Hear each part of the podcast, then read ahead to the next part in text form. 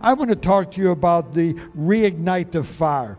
I want us to talk about how important it is is that we reignite what God wants to be able to do, that revival fire within our lives. This church is 95 years old, and over the years we had so many different ministries that God has um, uh, relaunch, relaunch and God has reignited in ministry. And we see some marvelous moves of God.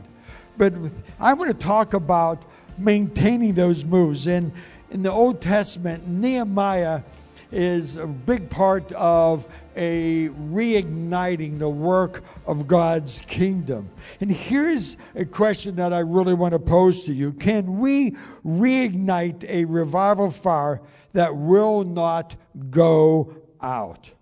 You know, we've seen revivals come and go and come and go. And, and you know, sometimes what happens is like, well, even recently, with this past six months, how many of you came to the place that you took a few weeks, weeks to remember, well, wow, I really miss being a part of a in-house worship service. Well, this one thing I really do know is that we all do miss that here at Chandler First. I can't wait for us in in coming together. But I wonder how long it took for, for you to realize, well, I really do miss that. And, and I wonder how long it took in some of those years gone by when there was those great moves of God within the church.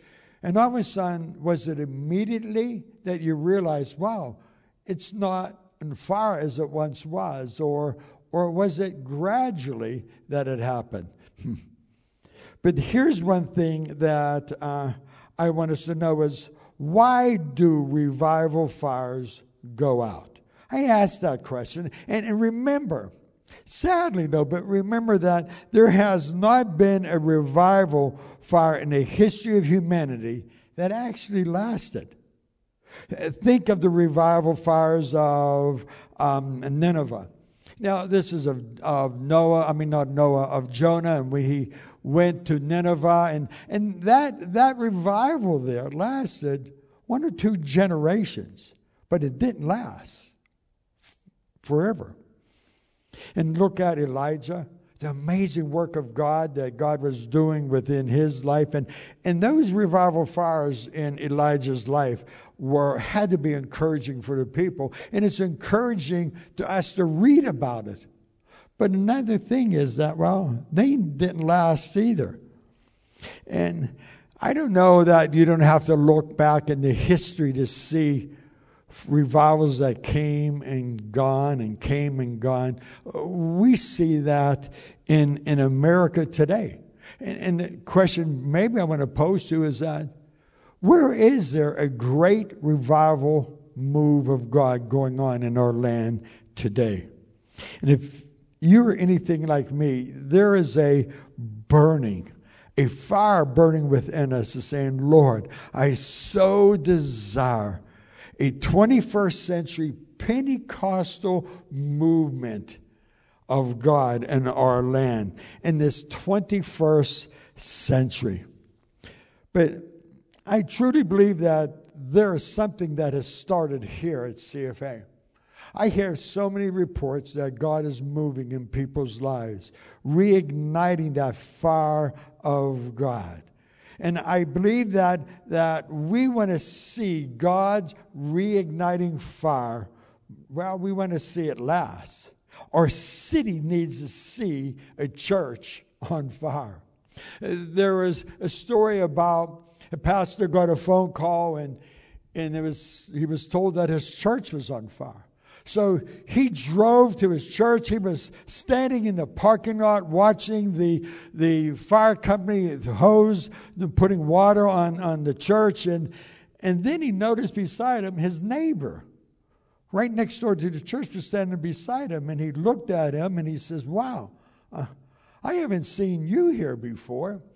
And his neighbor looked at him and said, Well, I haven't seen your church on fire before either.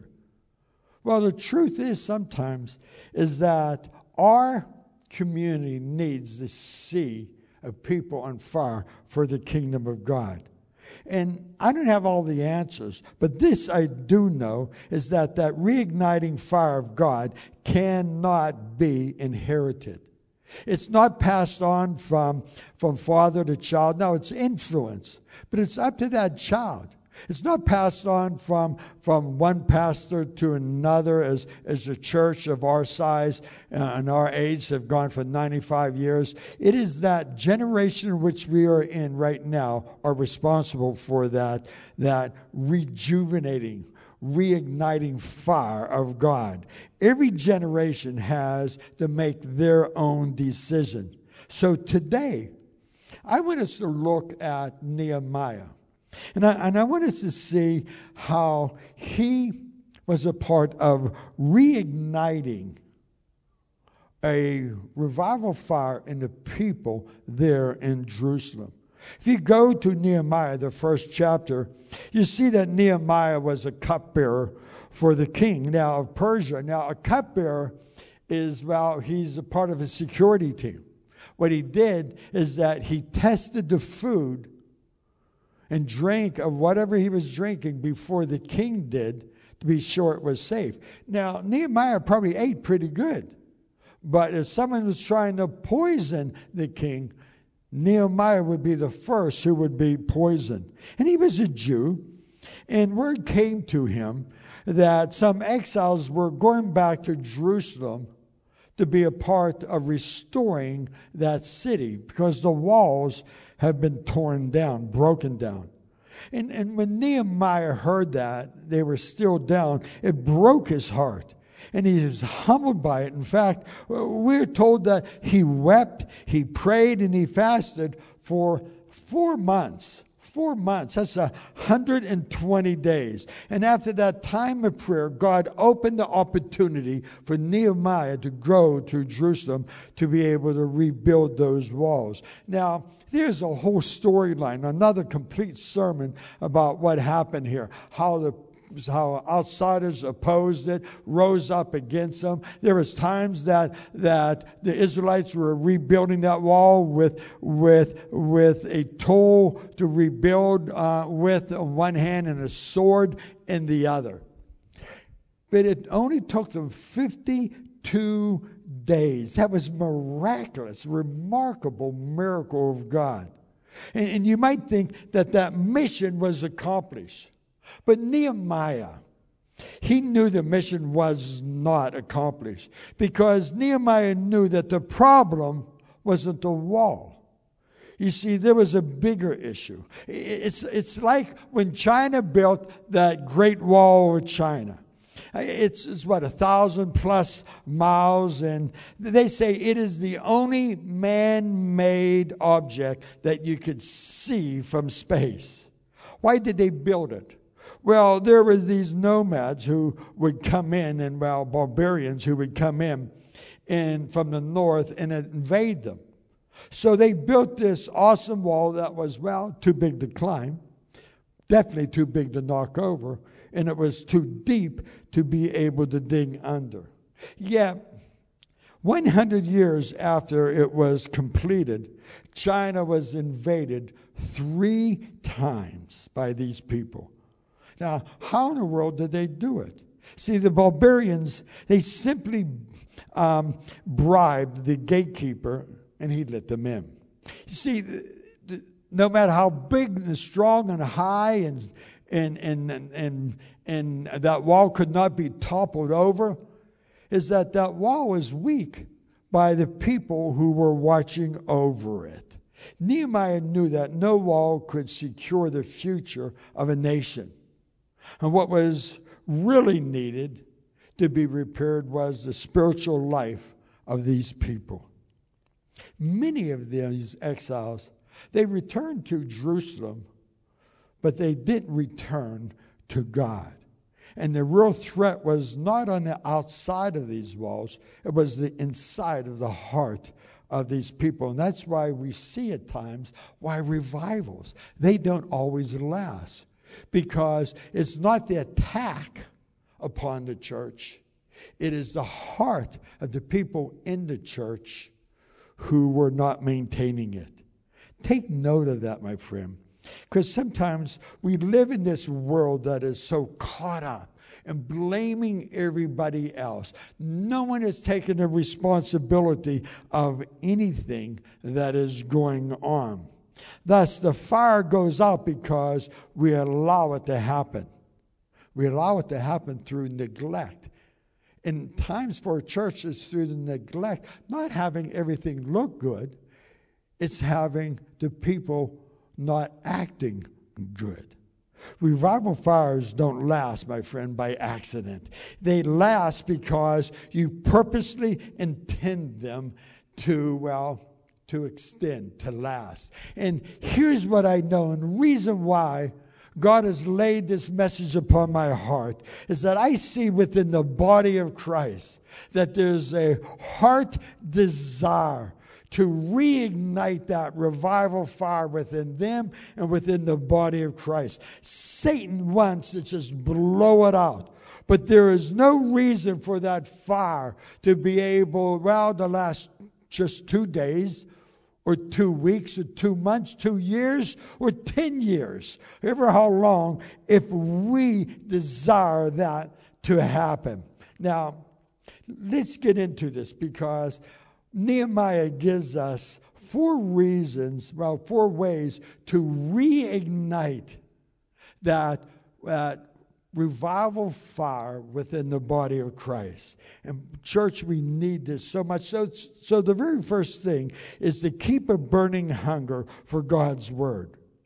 Now, because we have to have fuel to that fire. Nehemiah says this in Nehemiah 8, verses 1 through 3 and verse 5. Uh, listen to this. All, all the people came together as one in the square before the water gate. They told Ezra, the teacher of the law, to bring out the book of the law of Moses, which the Lord had commanded for Israel. So on the first day of the seventh month, Ezra, the priest brought the law before the assembly, which was made up of men and women and all who well, were able to understand it. He read it aloud. Now listen to this. From daybreak, soon as the sun began to come up, till noon, as he faced the square before the Watergate in the presence of the men and women and others who could understand. And all the people listened attentively of the book of the law. Ezra opened the book, and all the people could see him because he was standing above them. And as he opened it, the people all stood up. Did you get the reverence of, of what was being said here is they had that reverence of that word of God being declared. And how do we create such a hunger to hear that word of God today? Well, there are a couple ways. One of them is that the spirit of commitment.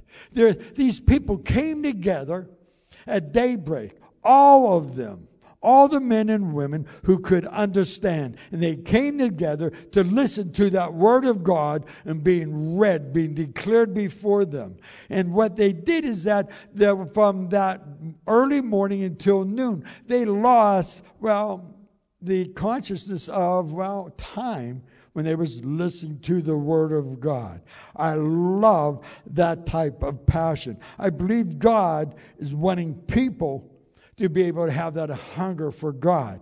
But see, what happens sometimes in this amazing Word of God in which we have before us is that we our lives has become so busy that we try to just squeeze it in when we can. What we actually do is that we give God the leftovers.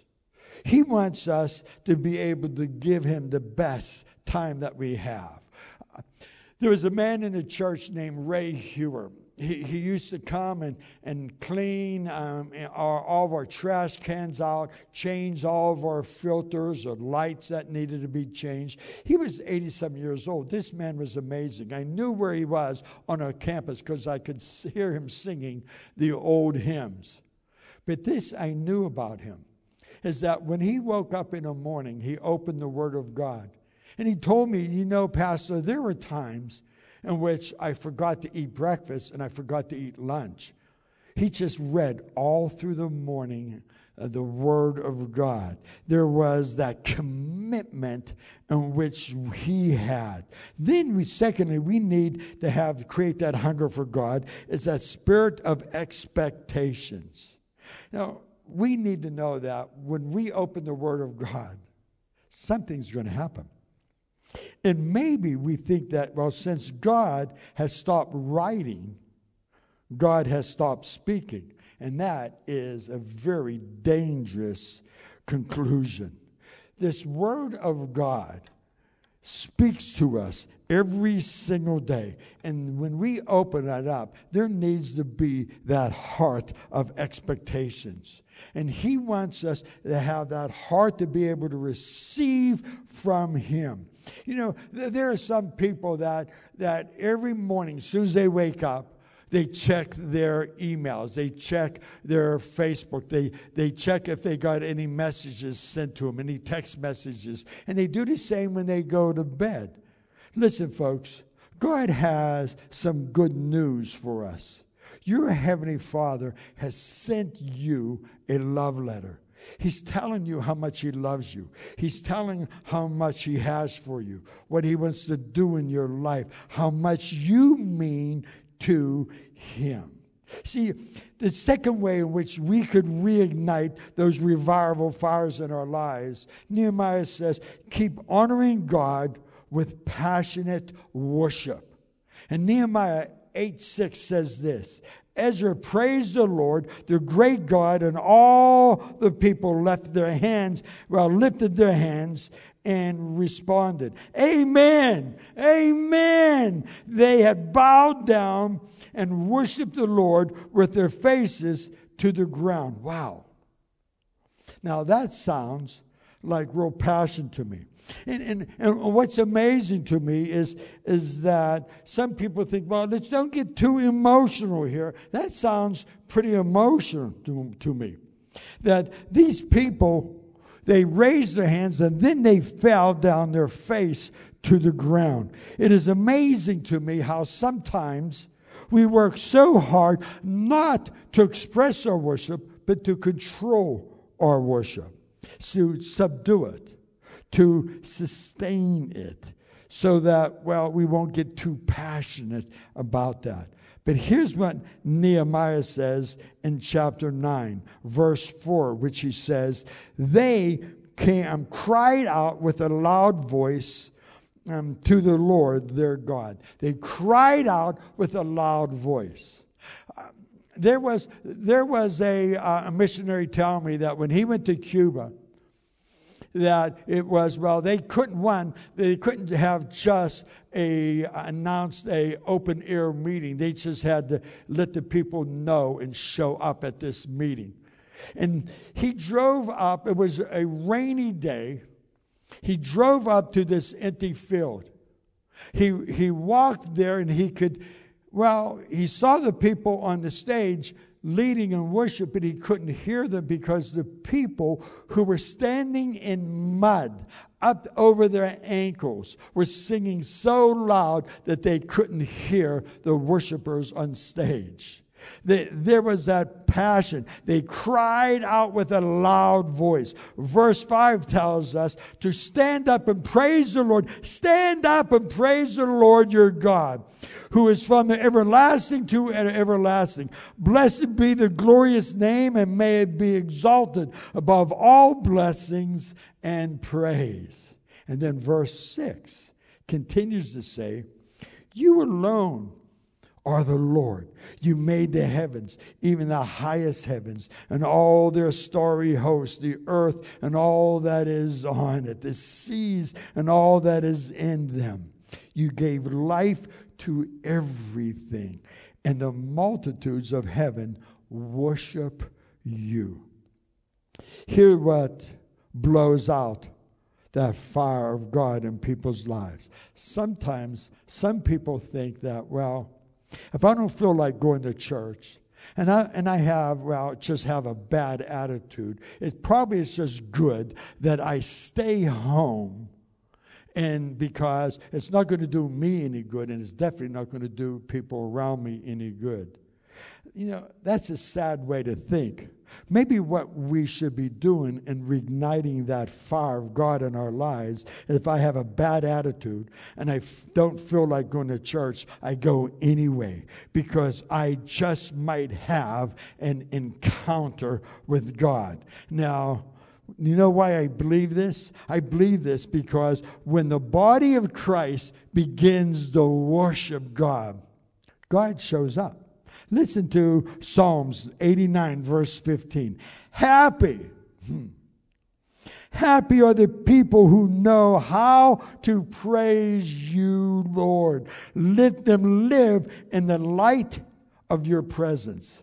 What that is saying is that there is that joy that we have in worshiping the Lord because we are recognizing the presence of a holy God. Paul even says this in 1 Corinthians, the 14th chapter, when the unbeliever comes in and he falls down on his face, he says, My, the preaching is good in this place. No, he didn't say that at all. Or the people, did they say, boy, those people really surely could sing? Well, that wasn't said either. What the unbeliever recognized is what happened was when they came in and they fell down on their face, they said, Surely God is in this place. The unbeliever could recognize the presence of God. That atmospheric change that God brings about when the people raise their voices and sing unto Him. That's why that psalm says, Sing hymns and songs one to the other. Let's encourage each other in worshiping the Lord. There's nothing that revives us like knowing God is with us. The third thing in reigniting that revival fire is to keep humbling yourself by being honest with God. Nehemiah said this. He said, On the 24th day of the same month, the Israelites gathered together, fasting and wearing sackcloth and putting um, dust on their heads. You know, I'm asking you that when you would come in to church this the, on the 20th, I'm asking people to wear their face masks. What I should be saying is maybe on the 20th, let's make it be sackcloth Sunday. Now, I'm not going to ask you to do that because then I said, Oh, before you come, we're going to have a pile of dirt out there so that you could put the dust of the ground upon your head before you entered in. You know, church, these people came seriously before the Lord. Listen to this again as I read this um, on that second verse. Those of the Israelite descendants had separated themselves from the foreigners. They got alone with the Lord and they stood in their place and confessed their sins and the sins of their ancestors.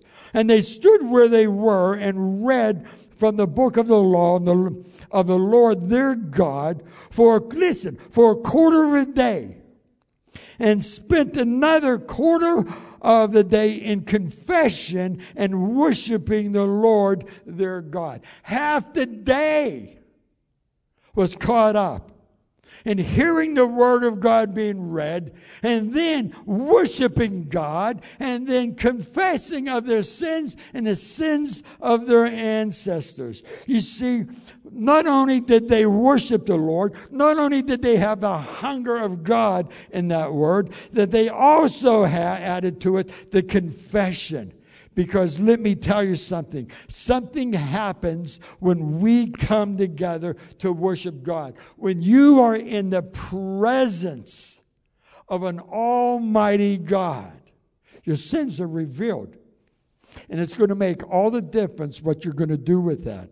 Um, Isaiah 6 tells us what you uh, what happens is that when you're in that presence, you you just can't ignore the sin.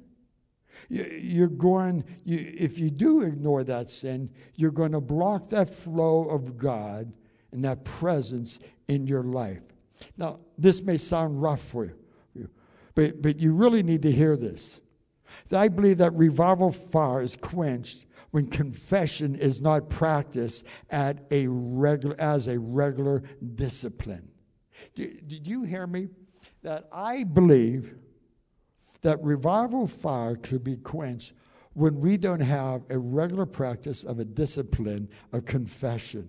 You see, they prayed a quarter of their day in prayer, basically confessing their sins before God.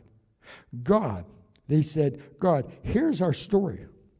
You poured out blessings on us, and we basically turned our backs on you. We, we, we went our, went our own way, and, and then they, we, the sin got into us, and we were in trouble. And we cried out with a loud voice in distress to rescue us. And amazingly, Lord, you did. And then we asked that not only you rescue us, is that you bless us. And you did. And we rejoice for a little while. And then we sinned again. And we've been doing that over and over and over again. And we're in this mess now, and it's not your fault. I said all that. Well, all that is said in one verse, and that's in verse um, Nehemiah 9:33. It says, "In all that He has happened, all that has happened to us, you have remained righteous. You have acted faithfully, while we acted wickedly." You see, you've got to get to that place of saying, it's not this person's fault and that person's fault, the environment's fault, or my genes, my ancestors' fault. We have to come to the place is that it's, it's out of my own rebelliousness. It's my fault. And God, you've been good. You have been just. You've been faithful. It's not your fault where I am now. And we all got a story, church. You see, reigniting revival fires are not done by token prayers, but by broken prayers. Psalms 24 18 says, The Lord is close to those whose heart are broken, or breaking. He rescues those who are hungry and sorry for their sins, or humbly sorry for their friends. If you want to be reignited in that revival fire, I want you to know, church, you got to keep a humble heart because the only broken heart is big enough for God to dwell in. And the fourth and final point is to keep putting God first because re- that reigniting fire will come if we are serious about it. And here's what they did they put it in writing.